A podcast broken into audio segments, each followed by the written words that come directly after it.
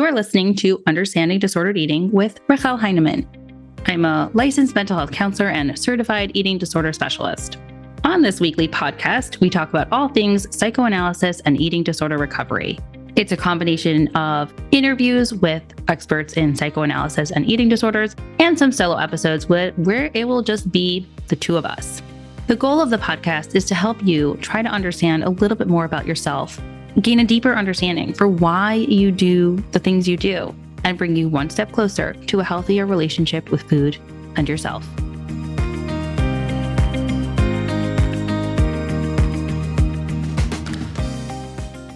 Hey, hey, hey, episode 101. Now, before we start, I wanted to ask you a favor. Back when I first started the podcast, I was doing a lot of research about what bumps your podcast up to the top, what increases visibility, how, how do you help promote your podcast.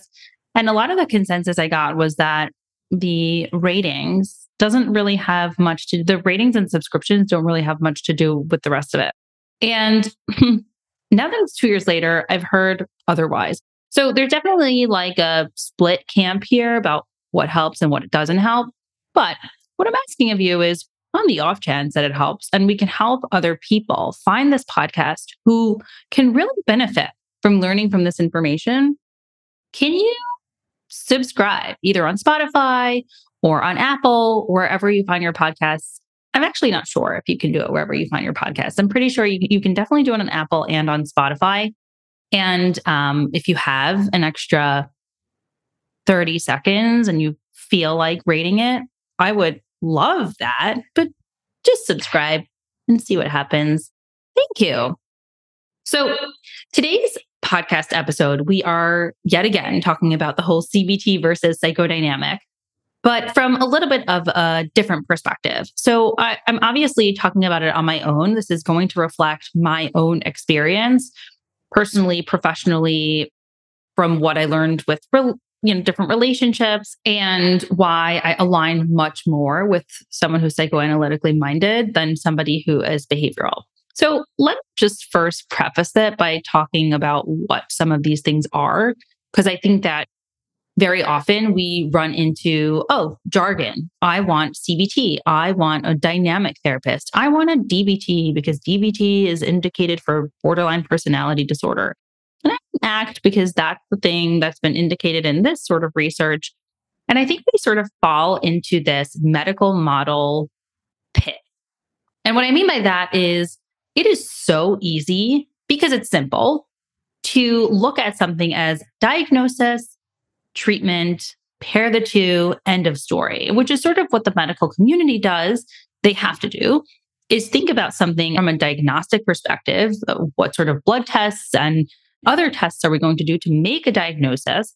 And therefore, what treatment are we going to administer? And usually, treatment is medication, or there are might be procedures, but it is more black and white. Now, enter mental wellness, mental health, mental illness, whatever you want to call it. It is not black and white at all. And so even when we enter diagnosis, there is no such thing as a blood test or an x ray that shows somebody has whatever mental illness. It's not that clear cut. And maybe you can say, oh, but there's been research where this part of the brain lights up and that part of the brain lights up. And maybe that's true. And that is incredible for neuroimaging and for neuroscience. And I'm all for that. But it's not like you can go for a test of your brain, a, brain imaging test, whatever they're called, and go in and say, oh, yes, I do have an eating disorder, or yes, I do have general anxiety. It doesn't work that way. And so in the end, we're left to the specific practitioner's understanding of what the diagnosis is and then matching it with your experience. And then very often, maybe not, but very often you'll have practitioners who might differ on diagnosis. And I don't necessarily think that is the end all and be all. Like, it, oh my God, we have a different diagnosis, and, and therefore we can either get better or not better because the indication for treatment doesn't necessarily rely on a diagnosis. Now, I think part of what the behavioral models or something like CBT has done is try to medicalize, if that's a word, I don't know. Otherwise, I made it up try to medicalize it in that, okay, you are diagnosed with depression. Here is the prognosis and here is the treatment. Insert treatment, X amount of sessions. This is what you do, and then you're better. Perhaps you add a little bit of medication, and it is so clear cut. It is so simple. And we love that. We love that because if you have ever struggled with depression or anxiety or an eating disorder or anything, or you know somebody who has struggled with it, that option is way more enticing than something that might be a little bit more messy or not clear cut. And I think what often is lost with something like a CBT model is that we lack the nuance to understand that everybody is different and it doesn't necessarily work for everyone. I'm not saying that CBT doesn't work. CBT is incredible. CBT has completely transformed the entire movement of treatment. I mean, beforehand, it was, I mean, pretty much analytic and much more open ended. And so people who would have typically benefited from CBT perhaps didn't. And now there are so, so many people that are getting better or feeling better because of CBT. So I'm not in the business of bashing any form of treatment, especially if it's as effective as CBT, DBT, ACT, all of those letters. But I do think that when we equate CBT with EBT, which is evidence based, then A, that is inaccurate because it is not the only treatment that is evidence based. And B, go back to all the episodes that talk about what research in this world looks like and who is the one pushing for research and why we're getting certain results. How you read a research article, all of these things. So when someone says evidence based for any type of mental health treatment, please know that there are so, so many ways to make that complicated. And I guess I'm not saying that if someone it's evidence based, think that that's wrong, and then there are holes in the research.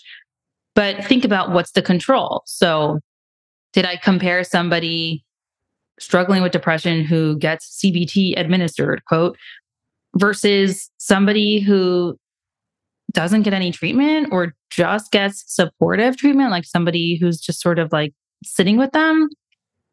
Or is it compared to somebody who might be performing, quote, psychodynamic, psychoanalytic psychotherapy, isn't properly trained in it, and the CBT is much more manualized and they're well trained in it. And so you are not comparing apples to apples whatsoever here. I think there's so much more to be said about where the evidence based treatment comes from and how we have attributed it to only CBT and related therapies. And we have specifically withheld it from psychodynamic psychotherapies, which is its own kind of worms. For all intents and purposes, what I'm trying to say is that just because somebody says this is evidence based, it is a lot more complicated than that.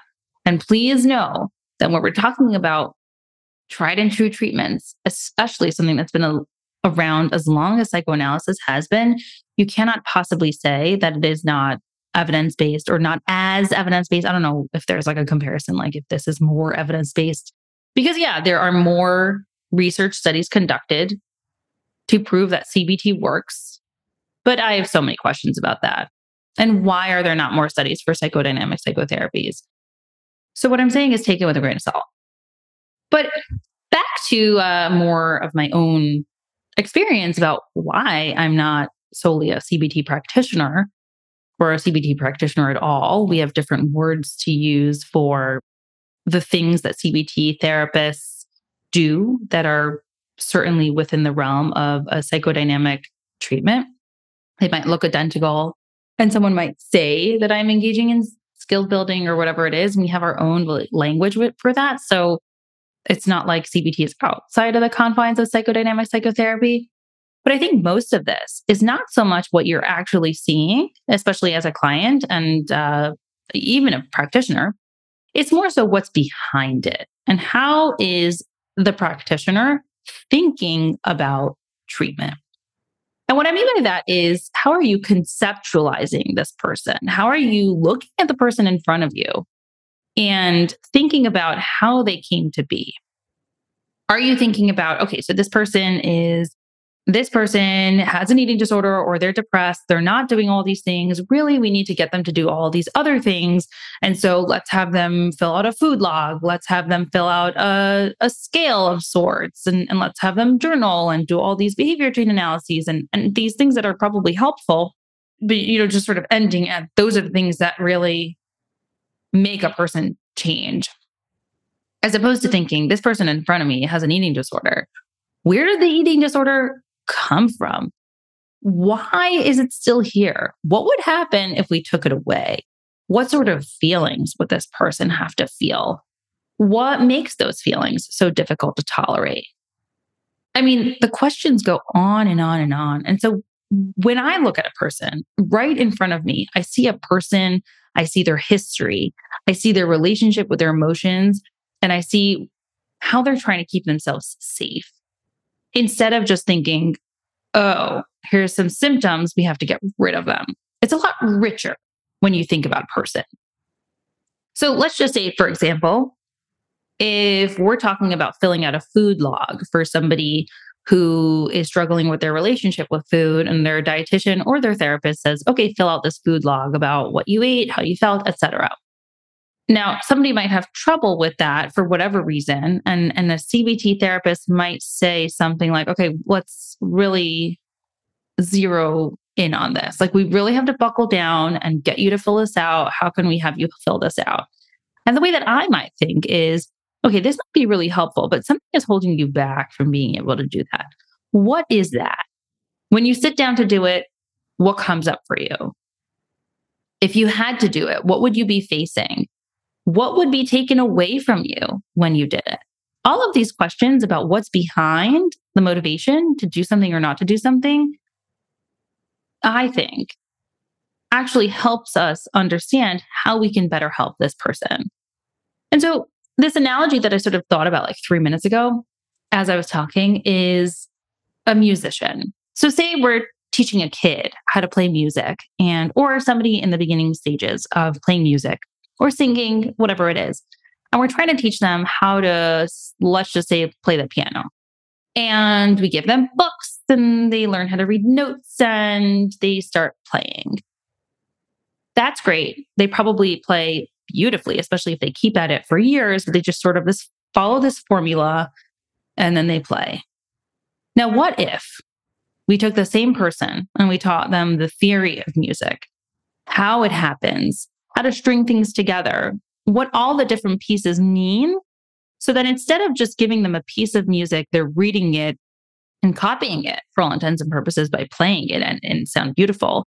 We can teach them to understand the art of it. And then to take this analogy, to think about it even differently. If we're thinking about somebody who works in food media or they are a food blogger and they create recipes so they might be able to play around with things and, you know, be creative with it. That's wonderful. But what about the person who actually understands the science behind what happens? And how does this ingredient help that? And how does this type of heat help that? And how does this kind of time impact the recipe? And then the sky's the limit with what they can do. And so I think the same thing happens with a psychodynamically oriented treatment as opposed to a CBT. CBT only goes so far. It can really, really help with somebody who's, you know, needing skills, who's just, you know, not really sure where to turn and and is maybe much more simple case of, oh, I just didn't think about that. I need someone to help me through this.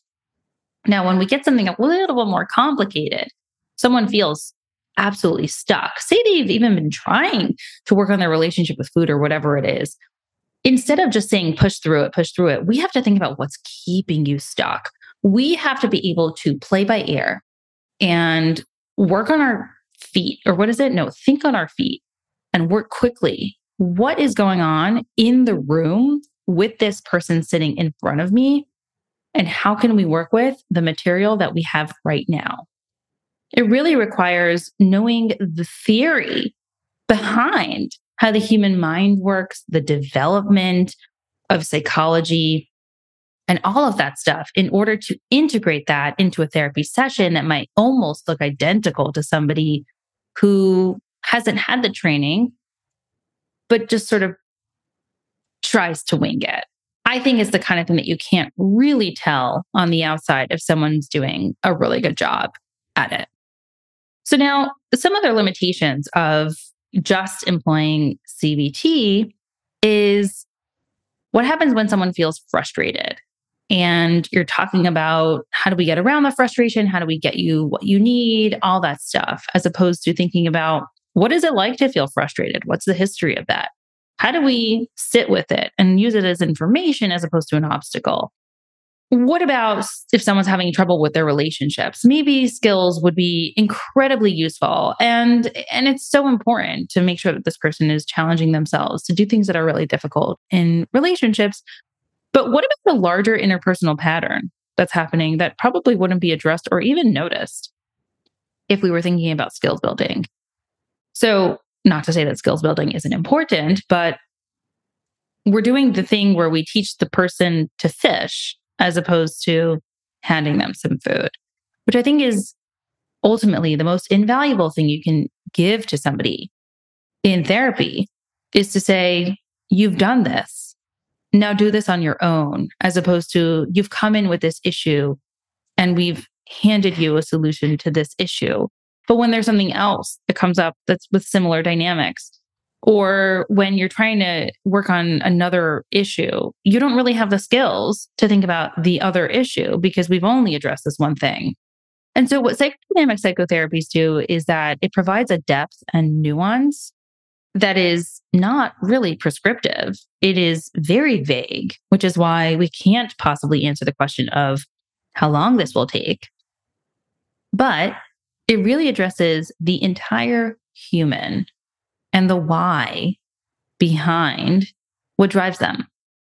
Another thing that made me think about this particular podcast episode and, and sort of why I did it was because I see on social media very often, really doesn't matter who it comes from, um, meaning what kind of person it comes from, whether this the person has tons of experience in, with therapy or they're a therapist themselves or they're a psychiatrist or they're a dietitian, where they sort of use social media to share ideas, which is wonderful, but also very two dimensional. There is no nuance on social media. There can't be. It's not a conversation, it's just a social media. But for example, something that came up is people were talking about how they really disliked when their therapist talked about different policy changes in the session. And they felt like it was a waste of their time. And why am I paying this person to talk about their policy changes? Now, first of all, I think that I can speak for myself that when I'm frustrated with something, I most definitely will exaggerate the situation. And so I don't know. I wonder if it's the entire session is happening. But yeah, anyways, I digress. Not really the point. Part of what was said, let's just use the example of a fee change or a cancellation policy to enforce that they would use, let's say, sending it in an email or a text message just to sort of inform people that this is what's going on. And, and, you know, if you have any reactions, we can certainly talk about it. But I think what that lacks is this idea that if I am telling somebody that my fee is going to be increased, oh, you had better believe that this person is going to have a reaction. And I think that it's obviously so important to talk about the person's reaction to a fee increase or another boundary set because that is what we call transference. And that is the frame of therapy. That is how therapy works. And we end up being able to use our relationship and the stuff that's happening between us to really understand what goes on for this person outside. And so it turns into a conversation about money and spending money versus saving money and paying someone for help I mean, this is absolutely loaded. And I completely understand why therapists wouldn't want to do this. I mean, it is, it's uncomfortable for anyone to talk about this stuff. I, I don't really know anybody who's so free with talking about money and it's totally a non issue for them. And so it's a lot easier to send that message for a therapist in a text message or an email and just create distance and see, oh, let's let this person just think about it. And what has happened with me when I do this with my people is that the initial reaction, the one that would happen when they opened up their phone or their email to see the message, would be completely lost. And what we would deal with is a watered down version of their reaction, which I don't want to deal with a watered down reaction. I want to deal with the whole entire thing. And to see the trajectory of people's reaction to setting a boundary, saying a cancellation policy, or a fee increase, and watching it in front of my eyes and really sitting in it with the people who are in front of me. I mean, that's the most powerful way that you can address a treatment. And so just saying, like, why should this person have to pay you for t- you telling them that there's something else going on. Well, usually it takes about 60 seconds max, and the rest of it is processing the person's reaction. I would say it's a cop out. It's a cop out for people who don't want to do really hard work and for the people who feel really uncomfortable talking about what's going on with me and you in the relationship. I obviously am I totally agree that therapists shouldn't use the session whatsoever for their own stuff, but I don't think that this falls under that category exclusively. We've talked about this before where it, it could be about the therapist who's like, Oh, where'd you get your sweater? I love it. And they're going to tell you about their kids and all that stuff is not appropriate, like not, not appropriate. So if we're talking about inappropriate versus appropriate behavior from a therapist, like, yeah, okay, fine. We're all going to side on the appropriate side of the line. But the question is, how comfortable are you with the uncomfortable conversations? How comfortable are you processing feelings? And you know what? I'll speak for myself. How comfortable am I processing feelings that the people in front of me are having toward me that are not entirely positive? And if you, as a clinician and you, as a client, can tolerate those uncomfortable conversations, you struck gold.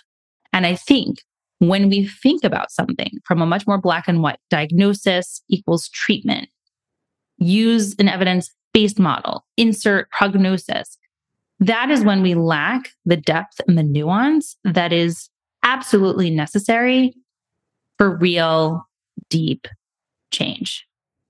And that is why I don't practice from a CBT perspective, and I consider myself practicing from a psychodynamic psychotherapy perspective or an analytic perspective. And I really hope that even if this is something that you 100% disagree with, you can at least understand where I'm coming from. As a psychoanalytic psychotherapist, we do not shy away from anything uncomfortable. And that is what separates this from the rest. You made it to the end. Thank you for listening. Every single one of your downloads means so much to me.